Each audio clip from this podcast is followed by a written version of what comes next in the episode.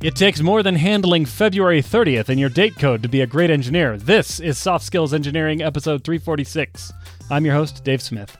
I'm your host, Jamison Dance. Soft Skills Engineering is a weekly advice podcast for software developers, and we don't discriminate. We will handle any date you throw at us. It's interesting. February 30th is when all the tasks I've been putting off are due. well, that's a. I think I stole that joke from Parks and Rec. No, really? Good job, Parks and Rec. uh, yeah, there's this. Maybe uh, is this where we switch from the Office references to Parks this and is Rec it. references? this is that point. February 30th is the date we switch. There's a, a manager that doesn't like meetings, and his assistant schedules all of his meetings for March 30th, February 30th. 31st. Or yeah, because they thought Or March 31st didn't exist. Oh, but it actually does exist. and then it does exist, and all So these people show up. terrible day.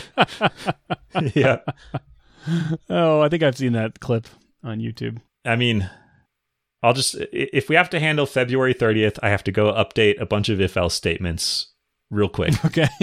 the, the primary method of managing dates and Yeah. times and leap everything's and Leap seconds. leap February 30th. Yeah. Should I thank our patrons, Go Dave? for it. I will. Thank you to Anthony Ongaro, Kent C. Dodds, Oladapo Fadye, Monkey Face Emoji, I Love Mavis, Santa Hopar, Jonathan King, Connie Lee, Bartek Tatkowski, Nick Cantor, Ira Chan, Jenny Kim, John Grant, Gnandon Hooten, Ohio, Kyle Boss, Braden Keynes, The Stochastic Parrot, Valentin at Datafold, Cody Sale, Noah Fraser Logue, Will Angel, Travis Sanders, Riniga, which is a rotation of Ragnar, I'm pretty sure. Or maybe a permu It's a swizzle. I don't know. It's all the letters. the swizzle, yeah. Andres Reales, Alice Jost, Nick Hathaway, Craig Motlin, Owen Shardo, testingisdocumenting.org, patreon.com.au, we're hiring, and Philip John Basile. Thank you. Thank you. I realize I don't look into the camera while I do these because I look at a point on my screen Yeah. and I just assume that it looks like I'm looking at my camera, but it's not. But for this, I'm going to look in the camera. Thank you. We appreciate it. Your support helps us keep the show going. It helps us uh, put it on YouTube where you can find it and pay for our hosting and editing costs, all that other stuff. And if you contribute by going to softskills.audio and clicking support us on Patreon, any dollar amount will get you an invite to our Slack community. And any dollar invite, or sorry, any dollar amount above whatever it says on Patreon will get you to shout, will get us to shout you out. I, I must say that let, lest you think the editing costs are low, I bet you haven't tried to find editors who are willing to tolerate the sound of our voices for as long as it takes to edit one of these shows. Not easy. I think most of the expense goes into the the de-beautification of our faces because the true majesty would distract from our words and we don't want that. the de-beautification. It's like the opposite of the Zoom touch up my face checkbox. Yeah. De-beautify my face. just just really mess me up. There's a checkbox that yeah. we click that Actually, says, there's a slider from 10 to negative 10, it turns out. touch up or touch down? the TikTok filters they don't Yeah. want you to know about. All right. Oh, we should we should do a show though. Do you want to read our first question, Dave? I will. This comes from an anonymous listener who says, I recently applied for a job for a great company. The interview went well until we talked compensation. I said I expected to get a pay raise for changing jobs, but it seems they can only offer me as much as I already have. I have never negotiated salary before. With my current job, which was my first, I happily accepted what they offered me, and we have had regular bumps without negotiations. Although I am really interested in the job, I feel it is a defeat not to get a pay raise when I'm changing jobs for the first time in my career. The benefits are also not as good. Do you have any advice? Should I lower my expectations for a non consulting position and switch despite not getting a raise? Or should I negotiate harder? Or just wait for something better? I helpfully edited out. I just realized while you're reading this, I deleted the part of the question that said they're in a consulting role right now. So that's where the non-consulting thing comes. They've So switching from a consulting role to a non consulting role? at a different company though, but but Yeah, yeah. the implication is like I don't know. You, you get paid a lot as a consultant, maybe, yeah. maybe. and and and I guess there are I guess there are consultancies that are companies for which you work like a standard W two income, but that don't pay you like the astronomical consultants rates. Like they they bank, they take a haircut. Uh, of, yeah, uh, that's that's all where all their money comes from. okay. So that's So- what that's that's what that's probably saying here. Maybe. Yeah, I don't know. I think this question is interesting for two reasons. One, because it is it is a new era in tech. Yeah. And a year ago I would have said, heck no, absolutely not. Don't take a job offer for the same amount of money. Throw that offer back in their face. Yeah. Tell them to print it out on a silk napkin and then blow your nose with it. Show them what you think of that. but stuff's different now. Maybe that's not what you should do. Yeah. Yeah. And then the other thing that caught my eye was this is your first salary negotiation, and it just so happened that they offered you exactly as much as you already make. I wonder why. Yeah, I I suspect What that they the asked you how much money do you make, and then they said, "What a coincidence." That's exactly the offer we had prepared for you. Why is the uh, number written in pencil and everything else is printed on a piece of paper? Oh, don't worry about that. To show we care. So, so Jamison, I think you're saying that you made the first mistake of negotiation by saying the number first. This is what I always read on the negotiation tactics. Yeah, I mean, saying the number first can be bad, but also saying how much you make instead of how much you want. I think that's that's a more clear error.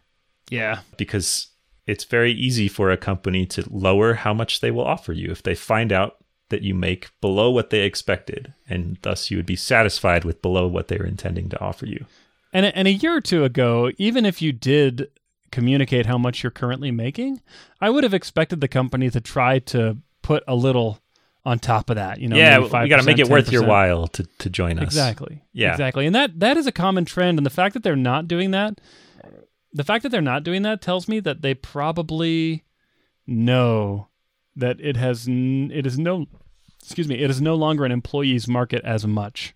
Mhm. Maybe they're testing the waters. Maybe they're like, you know, we actually just want to know firsthand what the market's really like. Will people take jobs yeah uh, that don't even include a pay raise? So we've we've given them the the advice that is only helpful with a time machine which is don't tell them how Classic. much money you make already Cla- classic It's- advice from us. is this salvageable now say you told them here's how much money i make or even like here's how much i would like to make yeah. negotiations are wild. Like you can say some stuff that is not true, that is worse for you just to uh, make make a situation less uncomfortable. So it's not impossible that this pers- person could have said not just here's how much I make, but like and and I don't want any more. Please don't give me any more. Please. I just I can't afford the tax bracket. Yeah. Is it possible to to go back and and say just kidding, I would like more money, please. Oh, remember when I told you how much I made? Ah, I'm sorry, I left off a zero when I filled out your form. It's actually 1.5 million dollars, and I'm willing to work for half of that. What a bargain. Can you go back? In these kinds of situations where you've kind of gotten toward the end of the process, they've made you an offer, or at least they've verbally uh, signaled that they're going to make you an offer. They want you, they've invested time in you, but they also know they have some options right now. Like there are other people on the market who they think might be better than you potentially. So it's not a slam dunk. So, what can you offer them right now that would make it worth it to them? What I would say and a little technique that I've used at other jobs when negotiating is if I just want to squeeze a little bit more out of the offer to feel great about it, you can tell them, look, I love the offer. I love the company. I'm excited about your mission. I would love to join your team. If you can make this offer $10,000 a year higher, I will sign it today. And that, that little, I will sign it today, it's like, what do I get? You know, it's like if that that's what's on the employer's in the employer's mind. It's like this is what I get. I get a swift, decisive yes out of this candidate, um, as opposed to dragging it on or you know, let me think about it for a weekend. You know, let me let me shop it around and see if I can get some other offers. Yeah. But by promising them that if they'll just sweeten it a little bit, that you'll sign it today, that gives them something that they feel like they're they're actually buying by giving you more. Yeah. I think you can also express it in terms of ideally you would be excited to join the company and and you can say this number this would make me excited to accept the offer. Like I don't want to I don't want to begrudgingly say okay, like it's barely enough for me to not blow my Yep. nose with it and throw it in your face. That's another thing that you can give them. I you, there's less snot involved. Less less snot. Unless you use the traditional snot rocket celebration to seal the deal. now you spit and do the handshake. Why is the candidate covering one nostril with their face? Oh, Oh my gosh. Uh, another technique that I've seen used. Uh, I don't want to say against me, but when I was on the other side of a negotiation like this, and I had made an offer that the candidate was obviously they wanted a little more money. This particular candidate said to me, "Look, I'm willing to accept this offer if you will promise me in six months a raise to this amount." And I'll and we'll you and I can agree on some conditions for achieving that raise. You know, like I'm still in good standing, I've delivered work that meets your expectations, and if those are met, then I will get ten thousand more dollars as a as a raise, not a bonus, in six months. Yeah. And sometimes companies are willing to sign off on that too, because it's like, oh yeah, you know, you've taken some of the risk out of the equation yeah. because you've given us a little bit of flexibility to try before you buy. You know, Yeah. but only with a portion of your salary. You're kind of betting on yourself a little bit. Yeah, exactly. I, like I I'm- bet I bet I'll do a good job and I'm willing to take this risk of maybe I don't get a raise in X amount of months to prove it. I'm willing to bet four percent of my salary that I'll do a good job. Yeah. I mean, obviously you would you would want this in writing, yeah. not a handshake deal or not Right. even the legendary snot rocket handshake deal. The wait, uh, is that different than the Spit Brothers deal? I don't know what that is. So maybe That's it's maybe it is, maybe it's in not. your hands and then shake your. Oh, I, I guess. Oh, sorry, yeah. family show. Yeah, it's different. It's more binding. Because it's snot is stickier. it's. I mean, literally binding. It's more adhesive. yeah. Yeah. Uh, contract law is heavily based on metaphor. oh my gosh. Oh, Okay. I've all right. Did, did we one or two other suggestions. One one Okay, other good. suggestion is Hold on, no, but can we just agree no more bodily fluids? yes, I will commit. Okay. yeah. Right. Good. One other suggestion is bring up the benefits thing, right? It is costing you something, and a way for that company to make up for that Yes. cost is give you more money. You can say, hey, the, I, I noticed Great the point. salary is the same, but actually uh, it's like, I don't know, five fewer days of vacation a year, or my insurance premiums would go up Yeah. by so much. Can you can you make that pain go away with dollars or local currency, whatever that may be? Right. Right. And then the the last thing I would say is should I negotiate harder, wait for something better? I'm going to abdicate this question because every time I've made this decision of, of should I take this job offer or not, it's been like pretty agonizing, I will say. so I mm-hmm. today I feel pretty reluctant to cavalierly say like, nope, reject the job offer or yep, accept it. I, I would definitely negotiate harder, but I don't know if I would reject it given the economy. Yeah. I would say that the heuristic to apply there on whether you should reject this and move on is how much pain your current job is causing you.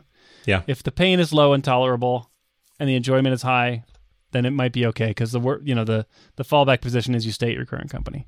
Yeah. But if it's really painful and the the relative risk of taking this other opportunity outweighs the pain of staying at your current job, then go for it. Yeah. All right. But no guarantees another one's coming around the corner. It's just not that kind of world right now. Done and answered. The the LinkedIn recruiter spam that I've just come to love to hate for so many years is all but dried up. It's dried up and it's become less relevant. I got one asking me to come write Java at the BBC, which I assume is in the UK.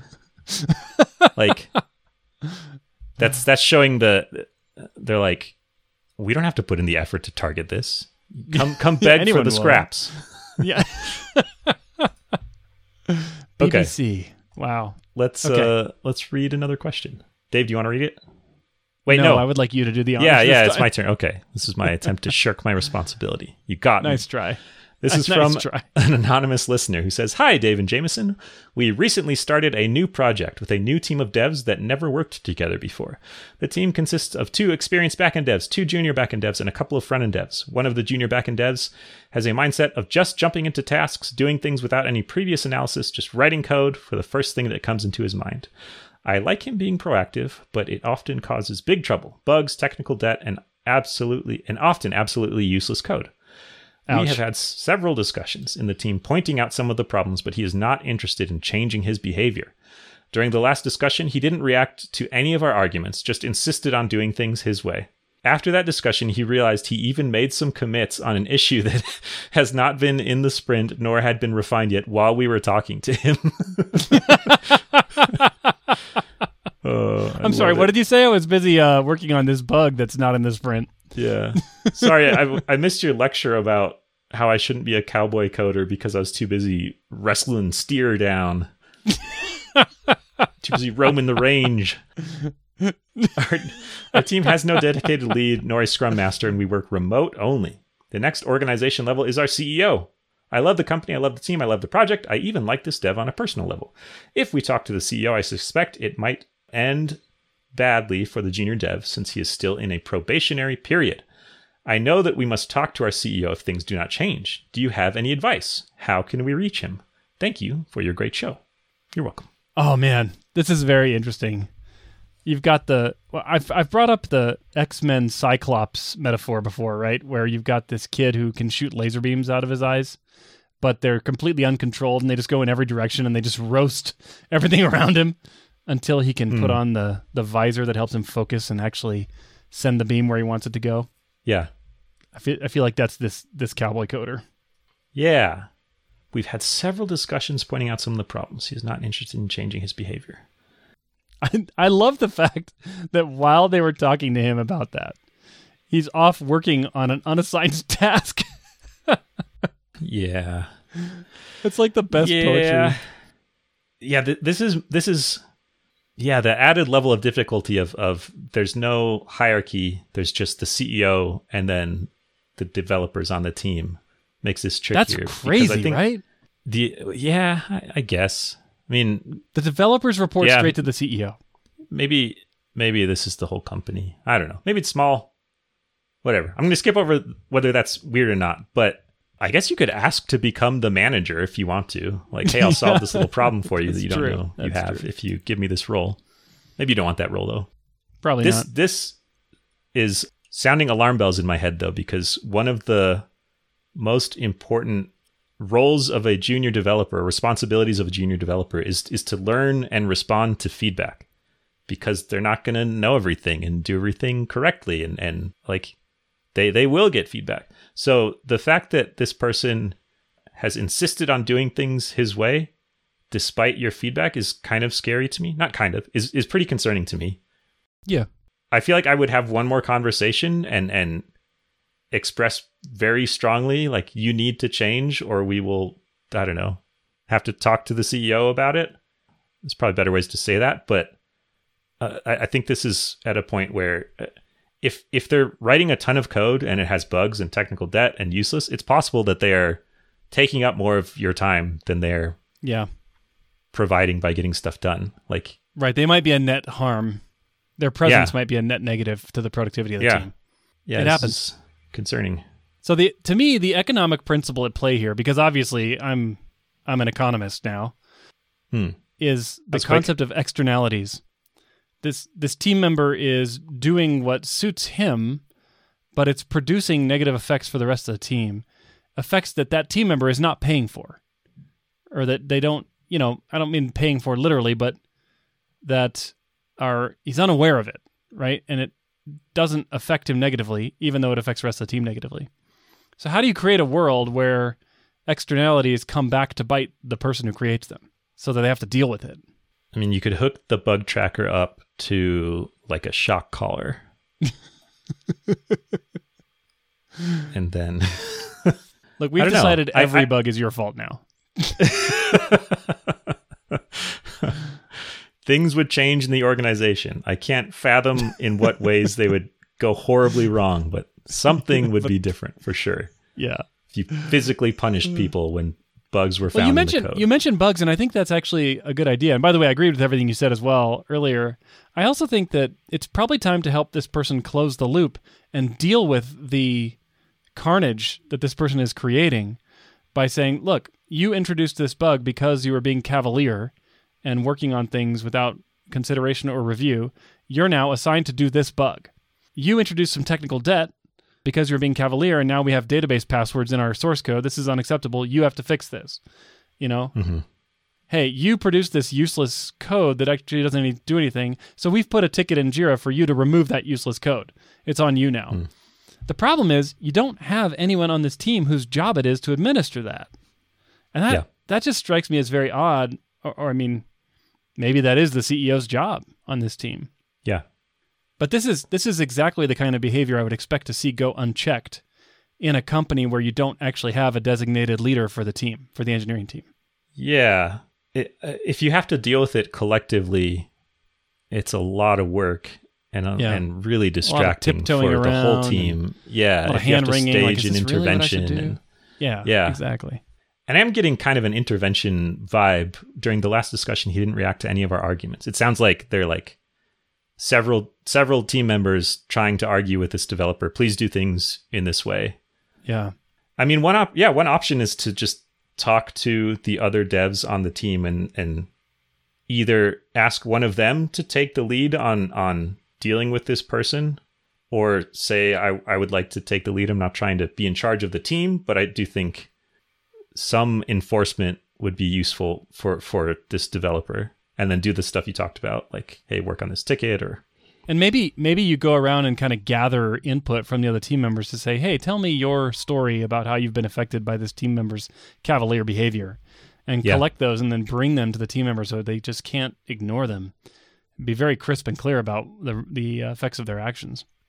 Yeah, uh, that thought occurred to me as well. If he's not convinced or insists on doing things his way, and you say, "Look, look at what it cost," like I spent a week fixing this thing, like that's not acceptable, and he still insists on doing things his way. That's a pretty clear sign to to pull the fire alarm and talk to the CEO, and then probably let them get fired. Yeah, I think so. And I, I wouldn't the the fact that it's the CEO is a little it, it makes it a little bit harder, I think, to deal with this because it feels like it's more final or more intense or more high, highly escalated. Mhm. But that's that's all this organization has afforded you. Yeah, And given given the word probation here, I'm going to assume this is in Europe, probably the UK, because I hear that term a lot for British yeah, engineering teams. You know, this may be the only time you can actually deal with this because Yeah. once that probation period is over, the actual ramifications or the actual tools you have at your disposal are much weaker in the way that they I don't want to say threaten, but you know, if I don't think my it's job more is the expensive line, to fire someone.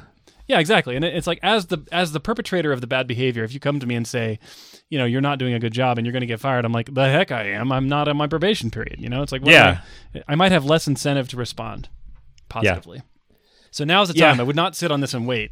And the CEO is probably the right way to go. And if you've already tried talking to them and they just aren't hearing it, then I don't see a problem with going straight to the CEO. And you have to have a little bit of trust to do that. You know, maybe your CEO is really trigger happy on that termination gun, but hopefully, hopefully your CEO is wiser than that and can offer some coaching and give some Yeah. some actual like, listen, give some gravity to the to the situation so that the team member knows how serious it is. You also said there's two backend, two junior backend developers. So you have another junior backend developer to compare this person to. True.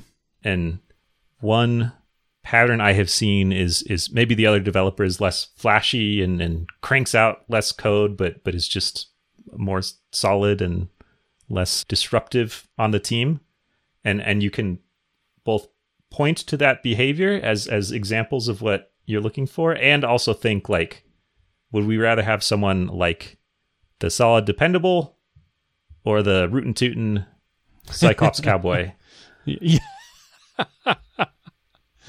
the pre-visor Cyclops cowboy, Yeah. scorched earth. if it were me, I would talk to him one more time and be very direct. It's Yeah. people usually are less direct Then than they think. than they think they are being. Yeah. So it's very possible that he thought you were arguing about a specific, like a design pattern or something like, oh, we don't need a visitor here. Instead of you having this broad concern of like, you throw in Gang of Four stuff because you like that book. yeah, exactly. in our CSS, we don't we don't need it there. Wait, you don't need Gang of Four design patterns in your CSS? What? I don't understand. That's You haven't best practices. you haven't read the book enough. Yeah. exactly. Uh, read it harder. Read- Read it harder. Yeah. Maybe to lend a little bit of gravity to what you're saying, you could actually say, listen, if you don't respond to this feedback, I am going to share this feedback with our CEO.